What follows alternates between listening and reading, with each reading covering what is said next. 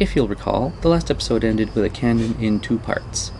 It occurred to me afterwards that the melody would be a little hard to discern for anyone who's never heard it before.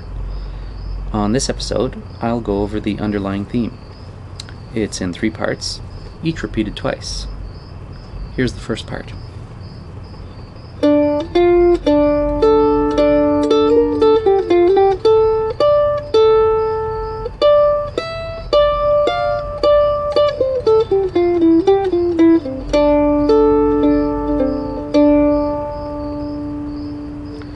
This repeats, and then on to this.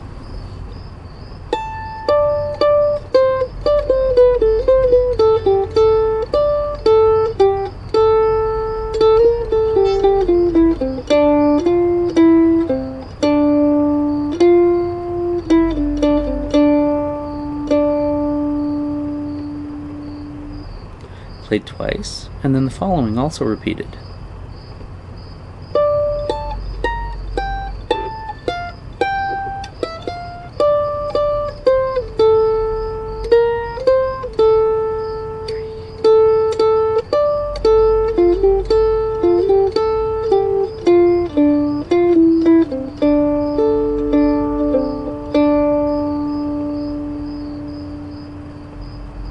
The whole thing is played beginning to end on one mandolin, and then again with a second one, offset by one bar, essentially after these four notes.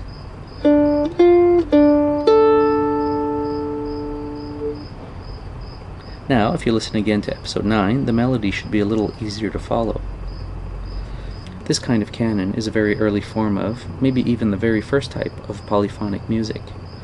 It eventually gave way to counterpoint, where you have two disparate melodies playing together. Each can stand on its own right, but the combination is greater than the sum of its parts. That style saw its apotheosis in the music of Bach in the late Baroque period before giving way to classical music.